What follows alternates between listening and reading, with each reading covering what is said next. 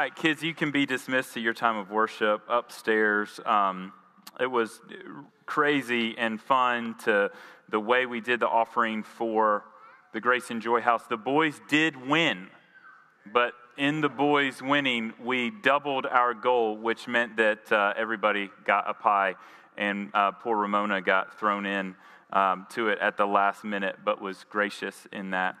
Um, thank you for being here. Um, a few other things uh, going on.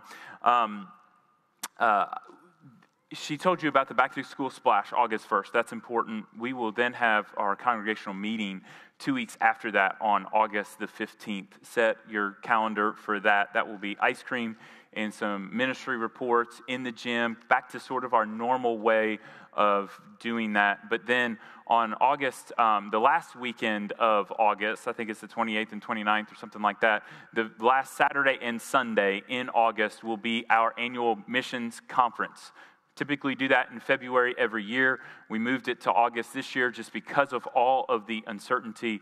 Um, we're titling it Beyond Our Congregation, and you'll hear more about that in the coming weeks. But I, and I know it feels like, well, that's over a month away, and uh, school will start back between then. But go ahead and set your calendar. Um, there will be a lot of stuff going on during the day on Saturday that you're going to want to be a part of, both for kids ministry and for some uh, sessions for uh, adults and, and, youth. And so, um, mark your calendar for that and plan to join us for that. Um, uh, we were so amazed by the way the money came in for the Grace and Joy House, and we're, we're so grateful for that. Um, but I did share with you last week, we do have another offering opportunity, a, another um, ministry project that we can be a part of as a local church.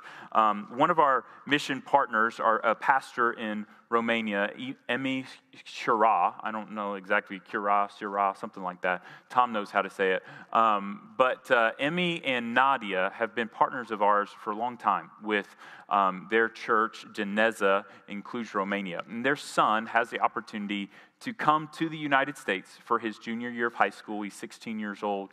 Um, and uh, study at Christian Heritage School here in Dalton. Um, but that incurs some costs, and he has had some discounts in those costs and um, had some people come alongside him to help, and the school's been very generous. But we as a church want to help also to get him over here, help with some of the travel and the food costs in him coming to live in Dalton to be a part of our youth ministry, to be a part of our worship ministry on Sunday mornings, and a part of the youth worship leadership team. Um, Emmanuel's goal in coming here is to uh, improve in English and also develop as a worship leader. And uh, talking to Jason and AJ, we've said, hey, we want to we want to come alongside you and help you with that. So our goal is to uh, raise ten thousand dollars to help the family make this happen and help get Emmanuel here. He'll be living with two church families, both our family and Tom and Sally Perry. And uh, so you'll see him around quite a bit. I'm sure he's going to become a part of the life of the church over the 10 months that he's here.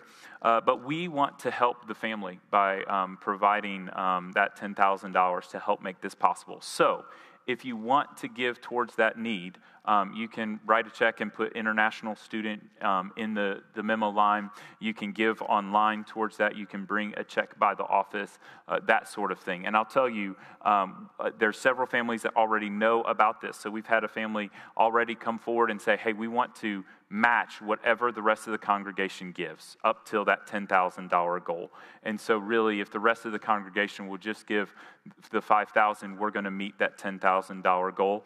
Um, uh, Emmanuel arrives August 11th, and so it's coming soon, but we just want to give you the opportunity to be a part of really um, helping out one of our ministry partners in Romania um, and bring a, a, young man over here that's an incredible young man that many of us have met when we were in Roma, Romania.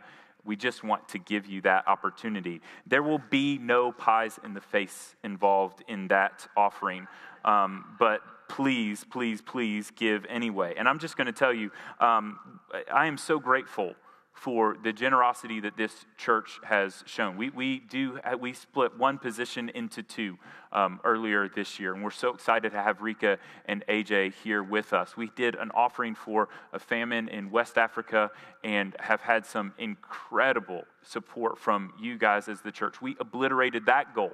We set a goal of $10,000 for that. We raised 20. We set a goal of, of $2,000 for Grace and Joy House. We raised four. And so I just want to say, anytime we bring new needs to you, I, I really do want to say thank you and all glory to God for his generosity with us over the last year. Um,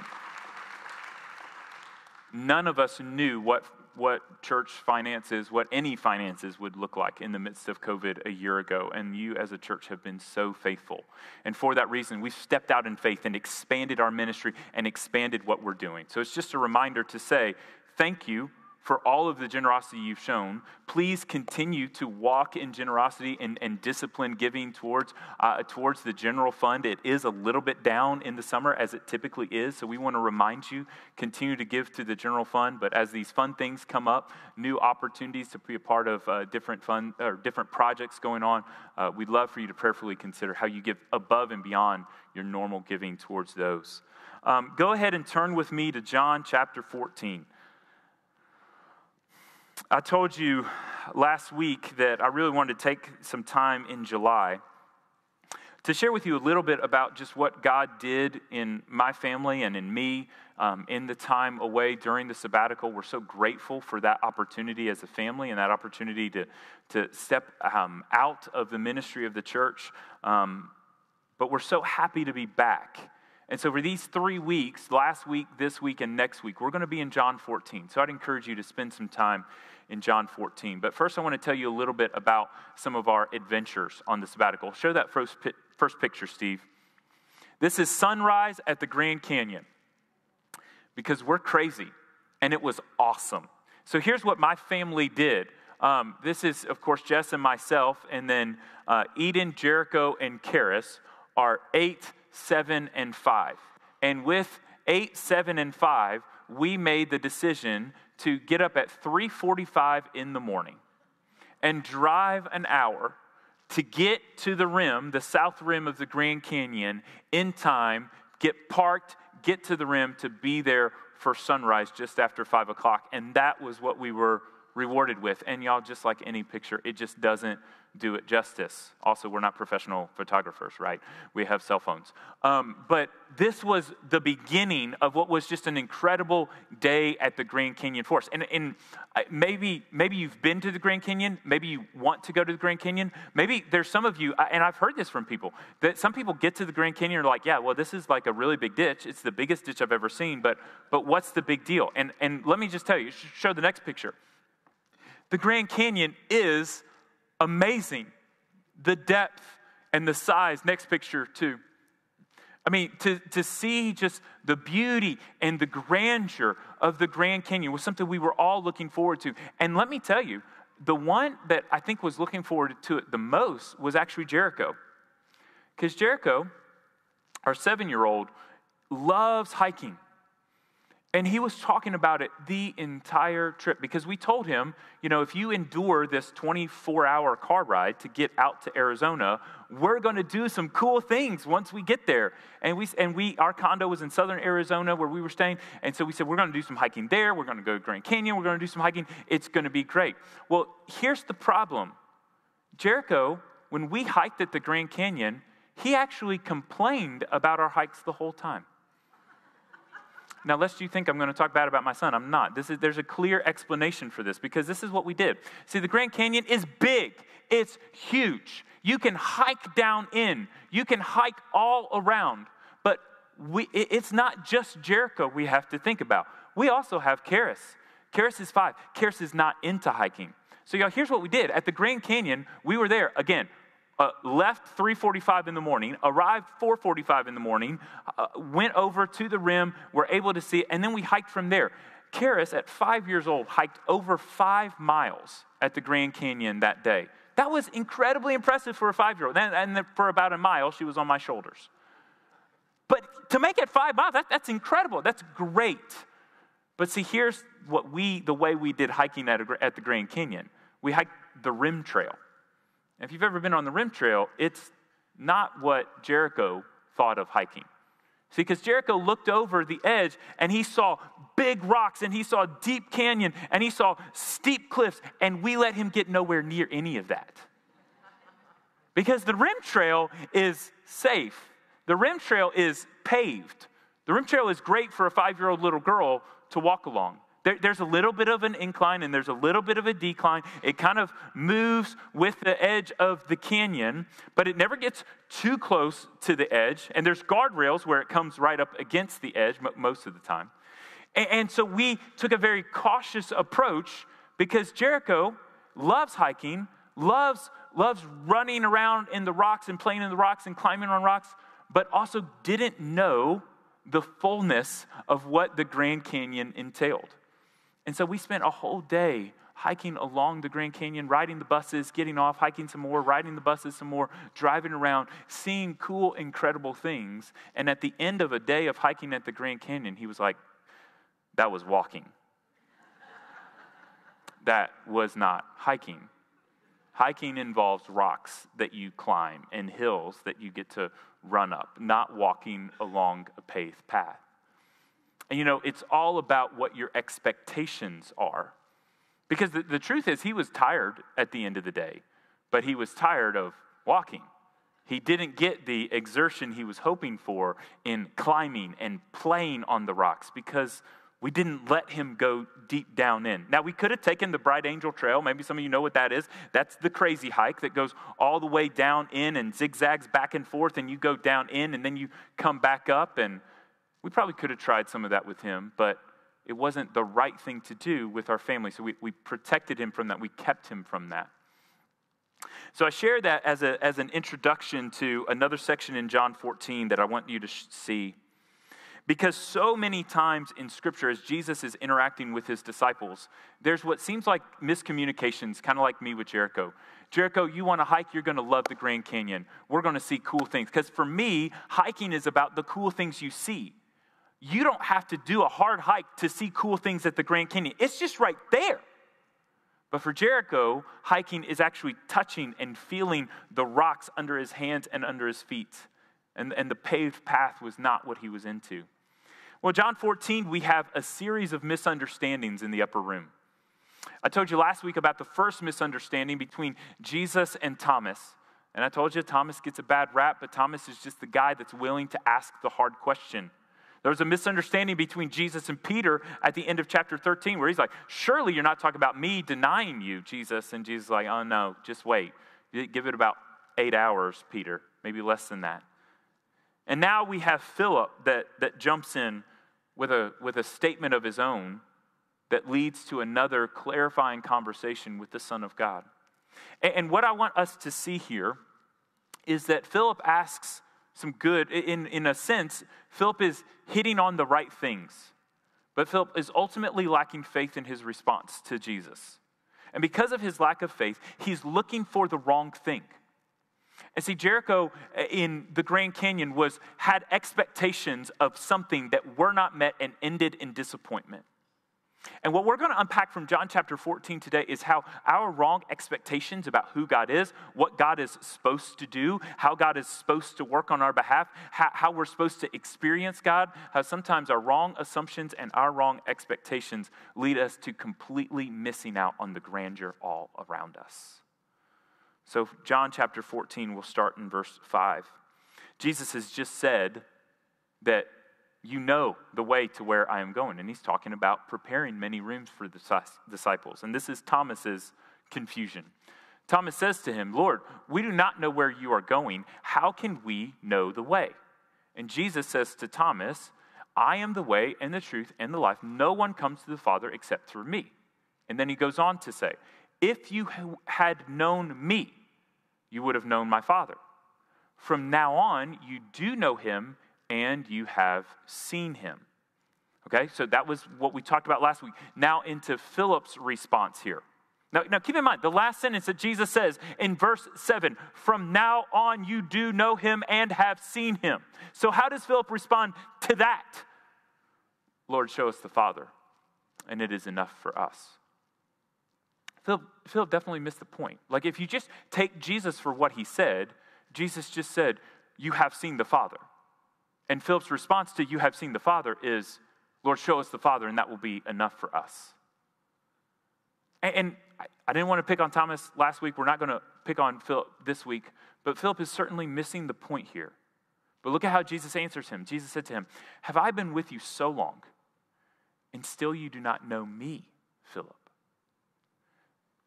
He could have said, Have I been with you so long, and you still do not know the Father, Philip? I've, have I been with you so long and you still do not understand what the Father is doing? You still do not understand what, what we are doing? He said, No, no, no. Have I been with you so long you don't know me? Whoever has seen me has seen the Father. So then, how can you say, Philip, show us the Father? He looks at Philip and says, Do you not believe that I am the, in the Father? And the Father is in me. The words that I say to you, I do not speak of my own authority, but the Father who dwells in me does his works. Believe in me that I am in the Father and the Father is in me, or else believe on account of the works themselves. And so here's what, where we're going today. We're going to see that God moves in mysterious ways. We hear things like that. We're going to see that God is up to things that we don't even see, grasp, and understand all the time. And, it, and it's really easy to miss out on what God is doing right in front of us because we're looking for Him to do something else. We're praying, we're asking for Him to do something in a specific way, and all the time we're waiting for Him to do things according to our definition, and He's doing things that we're completely missing because His works don't always fit in our definitions. And so we're, we're going to unpack this by looking at Philip's response to what Jesus said to Thomas. And then we'll look at Jesus' response to Philip, and then we'll look at how we respond. Philip's response, first and foremost, giving credit to Philip. Philip's response is good in a lot of ways because Philip's response shows a longing, a longing to know God a longing to know, to know God in all of his holiness, in all of the grandeur that he has heard about. See, see Philip knew the Old Covenant scriptures, the, the Hebrew scriptures. Philip knew how God presented himself from those scriptures. So you got to think the context. When, when, when a young Jewish man is saying, Show us the Father, what do you think he means? I, I think in his brain, he's got Isaiah 6 and Ezekiel chapter 1 right there. Do you know Isaiah 6? When, when, Isaiah comes in and says, I saw the Lord seated on a throne, high and exalted. Above him were, were angels. And these angels had six wings. With two, they were covering their faces. With two, they were covering their feet. And with two, they were flying. And all around the throne of God were these angels singing out, Holy, holy, holy is the Lord God Almighty. And Isaiah falls down falls down, recognizing his impurity and his sinfulness in the midst of the holy grandeur of God seated on the throne. Ezekiel sees something similar. Uh, Moses in the burning bush, Moses on Mount Sinai. You remember Moses on Mount Sinai? God, show me your glory. And, and God says, Yahweh, the God of Israel, says to Moses, Here, here's, here's the deal, Moses. If I just show you, it, it will overwhelm you. It is not good for you because Moses is still a sinner. He cannot be in the fullness of the grandeur and the glory and the beauty and the majesty of God. The holiness, the purity of all that God is cannot stand in the midst of a sinful human being and not overwhelm that sinner. And so, what God says to Moses on Sinai is, I'm going to pass in front of you. You hide in the rock, and as I pass in front of you, you can see the back of my glory. And the back of God's glory is so much that Moses has to veil his face when he walks down the mountain because the radiance of God's glory is all over Moses. So, what was Philip thinking? I want something like that. He was thinking Isaiah 6, he was thinking Moses and Sinai. He was, I mean, even, even Job, when, when God answers Job out of the storm, something like that. I want to see something powerful and mighty, and all the time the very presence of God was looking him in the face. And he missed it. So there's beauty in the longing of what Philip's is experiencing and, and what he's saying. there's also a great purity in it because the, the desire to know God and experience God is, is of the purest of desires that a human being can have. To say, to not just recognize that God is out there and he exists, but to recognize that there is a God out there that, that is so holy and righteous and, and yet still wants to have a relationship with me. I, I want to see him, I want to know him. I read an article on the passing of uh, uh, J.I. Packer. He passed a year ago this week, and um, uh, just a, a, theologian and an author, and uh, really stirred up my passion for understanding doctrine at a deeper level and understanding the Puritans and the great um, uh, theological and, and, and, devotional traditions of the English and American Puritans. Um, J.I. Packer said um, when he was asked, What is the best thing in life? He said, You know what, the, what is the best thing in life? Bringing more joy, delight, and contentment than anything else? The knowledge of God. Seeking to know God as He is seeking to know the truth of God for who He is as He is, knowing Him in a deep way and, and living in light of that truth. To not just know that God is real and exists, but to actually know at such an intimate level that you live in light of who God is and what God has demonstrated and, and revealed in His Word and what God has shown to you in His great love and faithfulness on the cross. That, that is what brings joy and contentment. When you know God so well that you recognize that in the presence of God, you're like Isaiah. You're like Isaiah in that all you can do is just fall to your knees and say, Woe is me, because I am a man of unclean lips, and I come from a people of unclean lips. When Isaiah falls in front of the throne of God, it's not just his own sin that weighs him down, it's recognizing everybody Everybody in the human race is like me and falls so short against the purity of what I am seeing here today.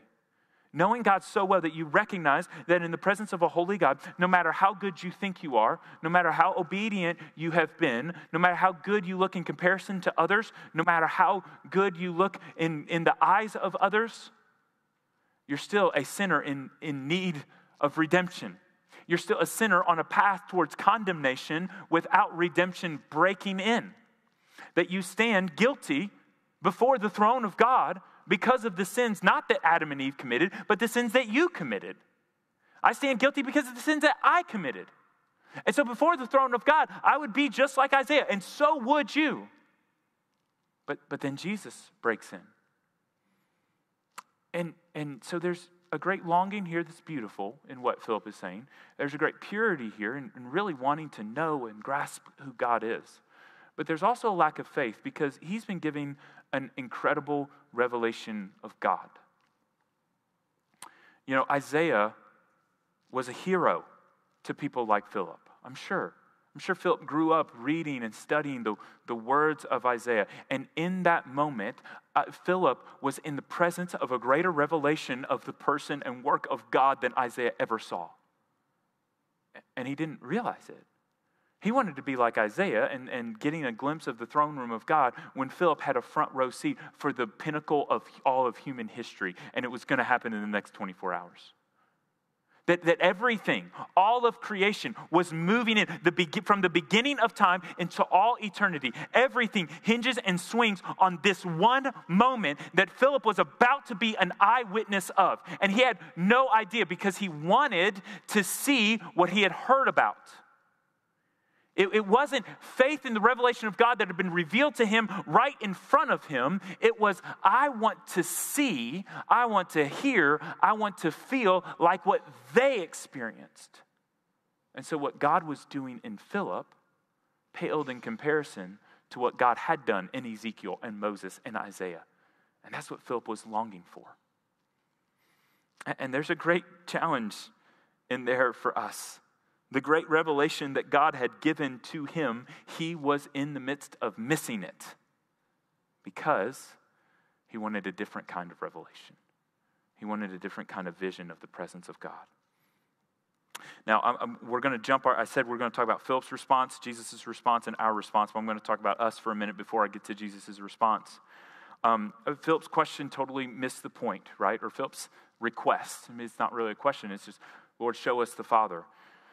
He heard Jesus say, No one comes to the Father except through me, and focuses on that. Okay, Jesus is the, is the path to, to enter into the presence of the Father. I want to get to the Father. Jesus, show me how to get to the Father. But he missed, if you see me, you see the Father. I am the revelation of God you need at this moment, at this time. And, and so, my question for us of, of application first is where do our requests and expectations of God miss the point?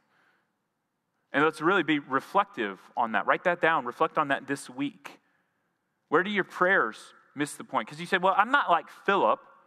Philip literally was face to face with the Son of God. I've never had that opportunity. So I don't know what I would have done when I was in Philip's shoes. But we have a significant amount of revelation from God right in front of us, don't we? We have the Word of God, we have the Spirit of God. And if you are in Christ, if you have given your life to Christ and received His gift of salvation, you've received the punishment of Jesus on the cross where He paid for your blood, then you have the Spirit of God dwelling in you. And so, my question is is it possible for us to be like Philip and just miss what God is doing? Because remember, it was in this same discussion that Jesus looks at a little bit later in the dinner. Jesus looks at the disciples and said, It's better for you that I go away. Why? That's really weird. Wouldn't they want Jesus to stay? Wouldn't they want Jesus to, to do all that had been predicted about him in the Old Testament, all that he had predicted about himself? They wanted to see this king, this Messiah from, from the family of David, the king of Israel, the true king and the Son of God. They wanted to see him restore all things, defeat Rome, conquer their greatest enemy, Satan, conquer death. They wanted to see it all. And Jesus is like, no, no, no, y'all. You know what's going to be better for you? For me to go away. Because if I go away, I'm going to send the Spirit to be with you. Have you ever been like Philip, where you wondered, you wanted to take a step back in redemptive history? I, I, think, I think we've all been there. I think we've all been at a point where, like Philip, Philip didn't want the revelation of the Son of God in physical flesh. He wanted a revelation of the throne of God and all of his holiness and purity. Uh, sometimes we want to step back because we would love to be sitting at a dinner table with Jesus, the Son of God, right? We'd love to be on that boat with the disciples and Jesus. Wouldn't that be cool to interact with Jesus, the Son of God, in the flesh? Wouldn't that be cool to be a part of that stage of redemptive history to get to see it? But you know what God has ordained for us? To be a part of what Jesus calls a better stage. Jesus says it is better for us to be living in the age of the Spirit than to be living in the presence of the physical Son of God as He walked the earth. Because we're post cross. And post cross is better than pre cross. And the Spirit of God is a fuller revelation that indwells all of us than just Jesus being on one city on the planet at a time. The Spirit of God now empowers because the penalty of sin has been paid at the cross. The Spirit of God simultaneously empowers all who have received that gift and had their sin paid for and received the new life of Jesus. And that's why Jesus says it's better. Because you don't have to wonder where I am. Because Jesus did a lot of wandering off, right? You know this from the life of Jesus. He wandered off and the disciples lost him. How do you lose the Son of God? It happened a lot. Because Jesus wandered off by himself to pray. Jesus got on boats. Jesus showed up at the shore, and they didn't know what he was doing. They couldn't figure out where he was going. You can't lose the Spirit of God. He's there, He's with us. If you're in a boat in the midst of a storm, you don't have to worry if the Spirit of God is sleeping the way the disciples were worried about Jesus sleeping over there. Because the Spirit of God empowers at all times. The Spirit of God is present at all times. He's always listening, He's always working on our behalf. And so, what I'm saying is, is that just the way we can pick on Philip all we want, and we can say he lacked faith, and I do believe he did, but y'all, so do we. When we want to see that Isaiah 6, y'all, I would love to see that. I would love to see Isaiah 6. I, would love to have been in the upper room with Jesus. But I also got to trust that what Jesus says is true. That the revelation of the presence of God and the Spirit of God is better for us at this moment in which we are living today. The Spirit of God inside you is better than Jesus beside you. That's what Jesus is telling us. And you know, it's amazing how the Spirit works. And that's what I really want us to be reflecting on today how the Spirit of God empowers and moves conversations forward and, and, and speaks to us, speaks through, through sinful human beings that are just, uh, just dependent upon the Spirit to get anything right. You know, I had a conversation, I had a phone call with an old friend. And in that conversation, the conversation turned towards a lunch from almost 10 years ago from September of 2011. We had this amazing lunch. And I was telling somebody else about this lunch. And then I called my friend and I said, Hey, man, I just need to tell you, oh, you and I haven't talked about this in 10 years. But do you remember that lunch we had? And you know why I remember exactly when it was? Most of y'all know the story, but I know we've got new people in here. Um, in, in 2011, um, Jess and I, my wife and I, we, we lost two twin boys. August of 2011, born at 23 weeks, and lost one at birth and lost one three days later in the NICU. And I was serving this church as the, the family pastor at the time and serving the youth and kids ministry. And I had lunch with a friend, and and this is my vantage point. This is my memory of a lunch 10 years ago. I can tell you exactly where we were sitting. I can tell you where he was sitting. I can tell you where I was sitting. I can't tell you anything I said. I can tell you about 80% of what he said because the Spirit of God spoke through him to me. Because in my vantage point, in my memory of the conversation, I came in as a complete train wreck. And I, I, I didn't know how to stand up and minister in the midst of what I had experienced. Because, y'all, grief comes in waves. And sometimes you're doing really good. And sometimes you look really good on the outside, and sometimes you're just completely broken. And I walked into that restaurant completely broken. I knew the truth, I knew who God was. I knew God's affection for me, God's concern for me. I knew God's ultimate protection for my family. I knew all of those things, but I sure wasn't feeling them that day. And so, as I was talking to this friend, I mean, I was thanking him for all that he said. And, and I said, Man, do you remember that lunch 10 years ago? He's like, Yeah, man, like it was yesterday. Because you were so inspiring. I was like, Dude, I was a train wreck. What are you talking about? And you know, his memory of the whole lunch was so different than mine. Because all I remember was just trying to pick myself up each and every day and trying to remind myself of what I knew to be true, but not fully feeling it at all times. And what he remembers, he doesn't remember anything he said. He remembers what I said, and he remembers being so inspired by the Spirit of God filling me with such incredible faith and courage in the midst of this great trauma. I was like, man, I don't know what you were looking at. That's not how I felt. I was telling Jess the story of this lunch from 10 years ago, which she knew at the time, and then our phone call three days ago, uh, reliving that lunch. I didn't think he remembered it. I didn't, I didn't think he remembered the details. I knew he remembered the story. I didn't think he remembered the details of that actual lunch. But he said, no, no, no. Like it was yesterday. It was an inspiring conversation. And Jess looks at me and goes, Isn't that just how the Spirit works? I was like, Oh, yeah. Boy, it kind of is, right?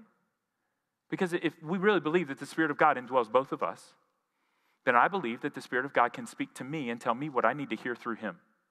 And I believe that the Spirit of God can speak through me to Him and exactly say what He needs to hear. And I believe that both of us just need to get out of the way in some of those conversations. And I don't need to hear what I'm saying. I don't need to remember what I'm saying because the Spirit of God is speaking, is using me to speak through me to Him, and the Spirit of God is using Him to speak to me. And so, isn't that just like the Spirit?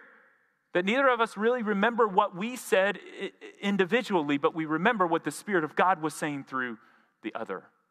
Man, that's the resources of the Spirit of God at work in the minds and in the hearts of a believer. That He's with us, He's using us and He's using us in ways that we cannot imagine. And some days, years later, we'll, we'll figure out hey, this, the Spirit of God did something here, and I, I had no idea what He was doing. I was looking for God to work. I was looking for God to work in those days, the hardest season of my life. But I wasn't looking for Him to, to work over chips and salsa that day the way that He did. And He just blew my mind. Now let's go to what Jesus' response was. Jesus' response was number one, very direct. Where you been, Philip?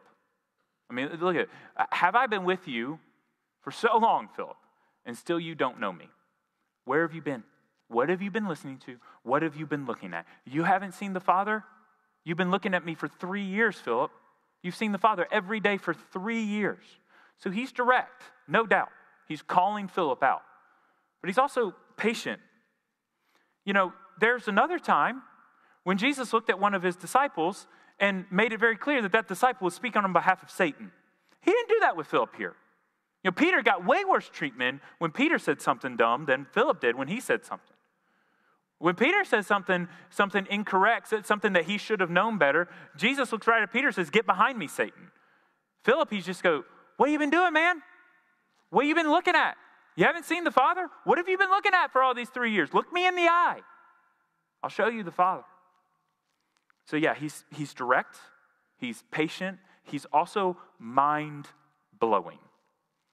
Because he says this incredible, incredible statement that 2,000 years later, we're still trying to figure out what he means. Have you ever really sat down and tried to examine the, all the complexities of the Trinity? Of how we can affirm the, the Shema, the, the great statement of the Old Covenant Hebrew scriptures it says, The Lord our God is one. You shall love the Lord God with all your heart, soul, mind. We can affirm that, and yet we can say, Yeah, but there's three persons. The Lord our God is one, but there's also three of them God the Father, God the Son, and God the Holy Spirit. And, and, and when you look at the Son, you see the Father. But then the Son goes away and He sends you the Spirit, and you're empowered by the Spirit. Have you really ever sat down and tried to figure that out? It'll blow your mind.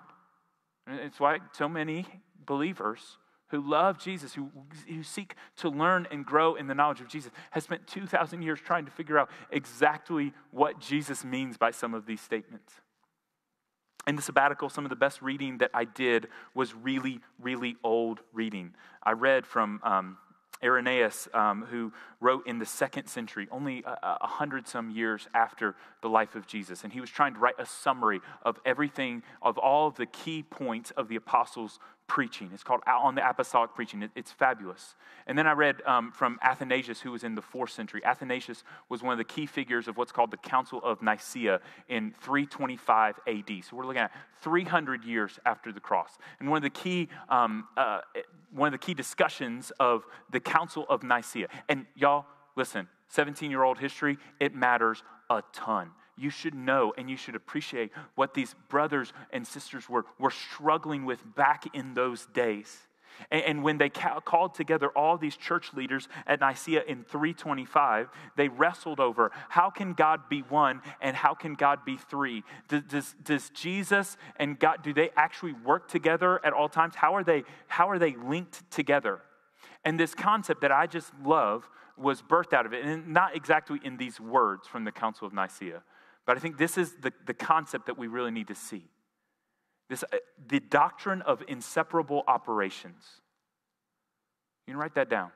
Athanasius in the 300s, Gregory of Nazianzus, and the other Cappadocian fathers, those are the names you need to know for this doctrine. The doctrine of inseparable operations says this exactly what Jesus said in, in John 14. I don't say anything that the Father's not saying, I don't do anything that the Father's not doing. The, doctrine of inseparable operation says we do violence to the Trinity if we try to overly separate them. We try to act as if God's doing something that the Son doesn't understand, or the Spirit's doing something that Jesus didn't send the Spirit to do, or Jesus is off doing something on his own. We cannot, we cannot fathom the depth of the Trinity that way. And so, listen, I understand the doctrine of the Trinity is mind blowing, but I want to I want to just, just toe step in to the depth of the beauty for a second here to say that when we get the gospel right, what we see is the three persons of the Trinity working inseparably in incredible shared will and shared purpose, accomplishing something beautiful for each one of us. To where God, God the holy judge, is not condemning and punishing us, but actually punishing his son who goes willingly. And the Spirit of God is empowering the resurrection of Jesus, the, the Messiah, Jesus, the Lamb of God who takes away the sin of the world. And, G, and the Spirit of God is raising the Son up to newness in life. And then, the, then Jesus is returning to the Father, is bringing us into the presence of the Father, and sending the presence to the Father to us in the person of the Spirit. And when we see those three working in unison and working together, it it just blows our mind. We don't, we don't conceive of the story of the gospel as if God punished his son in a way that the son didn't understand or that the son went unwillingly or anything like that. No, no, no. It's God himself sending himself to save us from himself because the righteous judge has to condemn sinners. Uh, God is in the cross saving us we are saved by God, through God, from God, and for God, all at the cross of Jesus. For new life in Him, for new righteousness in Him, because the punishment that we deserve, the Son took on Himself. And we would all be guilty if not for this sacrifice. So when Jesus acts on our behalf, it's not separated from the action of God the Father, nor is it separated from the action of, of the Spirit. And sometimes we do this to the Trinity. We say, well, God is the judge, God is the, is the harsh one, God is the just one, and Jesus is the loving and merciful and kind one. Y'all, that's not right either. God is, is the judge who is merciful and loving. He's the good, good father who loves his children. Jesus, yeah, Jesus is loving and merciful, and we get these pictures of Jesus, but when we get the pictures of Jesus in the Gospels, we have to recognize Jesus is a complex figure. Uh, Spurgeon, I've told you before, Spurgeon used to love to point out that in all of the different passages we have about who Jesus is, one time we're told about his heart. And who is Jesus in his heart? He is gentle and lowly. So we, we love that gentle and lowly Jesus that we can embrace and come to in times of need, but also Jesus in, in Revelation 19 has a, a, sword coming out of his mouth and a robe that is dipped in blood, and he's coming to lead armies to war to conquer his enemies. Jesus ain't no pushover. Jesus is gentle and loving and kind and merciful, and Jesus is also just, and Jesus condemns those who reject him, and Jesus conquers his enemies. And the Spirit is all of those things too. So then, what is our response? We, we should follow Philip into the longing. But we should also be patient where Philip was not. Follow the longing to know God, to experience God, to embrace God at a deeper level, but also uh, recognize that God is doing so much more than we can see. And when we don't get the answers to our prayers that we're longing for, we still trust that he's still seated on the same throne he was seated on in Isaiah 6. We don't have to see it to know that He's there. The Spirit of God empowers us with a peace that surpasses all understanding to, to maintain faith in the midst of whatever storm comes. And we remain faithful when the cares and concerns of this life weigh us down, and they will. Last week we said we don't need the world's peace that just says everybody get along and feel better about everything. We need an uncommon peace. We need peace with God that lasts for eternity. And so that we can recognize the hope of eternity to endure in the midst of the challenges of this life. That's the only anchor for the soul. And y'all, we also live. So, so, so that here it is longing, patient, faithful, mind blown. That's us. We live patient, faithful, mind blown, longing lives. Because never let these beauty, these beautiful depths of the Trinity and the gospel become old and stale to you. The gospel is revolutionary good news for those who deserve to just be left with the bad news. The bad news is you're a sinner condemned to hell without the sacrifice of Jesus. But we need that good news to say that's not the end of the story. That Jesus had actually has died and risen again for us. That's the Jesus we follow. I'm going to show you one more picture and, and we'll wrap it up this way. This is what Jericho loved. This is the rock that Jericho loved. We went here a, a couple of times. We went as a family once, and, and I took Jericho back, and he loved it. Why? Because it was a rock that he could see, he could touch, he could feel, he could climb on it. Y'all, that ain't the Grand Canyon. That's Honeybee Canyon. Honeybee Canyon is not the Grand Canyon. It's not nearly the size of the Grand Canyon. It's not nearly the depth of the Grand Canyon. But it was enough for him to embrace, for him to engage, for him to experience great joy. So I had to take Jericho back to Honeybee Canyon, which was way cooler than the Grand Canyon for Jericho. I, what, what does that even mean? Why am, I, why am I telling you that? Number one, to show you that we really did have fun with our son and he wasn't complaining the whole time. But, but number two, to say that sometimes we're not experiencing the depths of the grandeur and the beauty of all that God has for us because we're just not ready. I wasn't going to take a seven year old down the Bright Angel Trail into the Grand Canyon and come back up. He, he just wasn't ready for it. But he saw the beauty of God's creation in this little canyon called the Honeybee Canyon. And he loved it. And it's a great memory for him. And you know, you may be looking for the Grand Canyon. You may be looking to understand everything and, and understand all of the depths. But when, when God's got something in front of you that doesn't blow your mind, don't, don't neglect the beauty of the moment that you're in right there. Sometimes we're so busy looking for God to do something else that we miss the beauty of what He's already done. Here's a promise God's not going to do more for you than what He's already done. What I mean by that is whatever next blessing comes, it's not going to exceed the blessing that's already come. Whatever next gift that comes, and there will be next gifts, there will be next blessings, there will be next revelations of God that He'll, he'll give you His love and His peace and His mercies that are new every morning. But whatever that is, whatever that next experience of God, it's not going to beat the cross. Whatever he does from you for you from this point on doesn't exceed the new life he's granted at the cross. So rest in that beauty.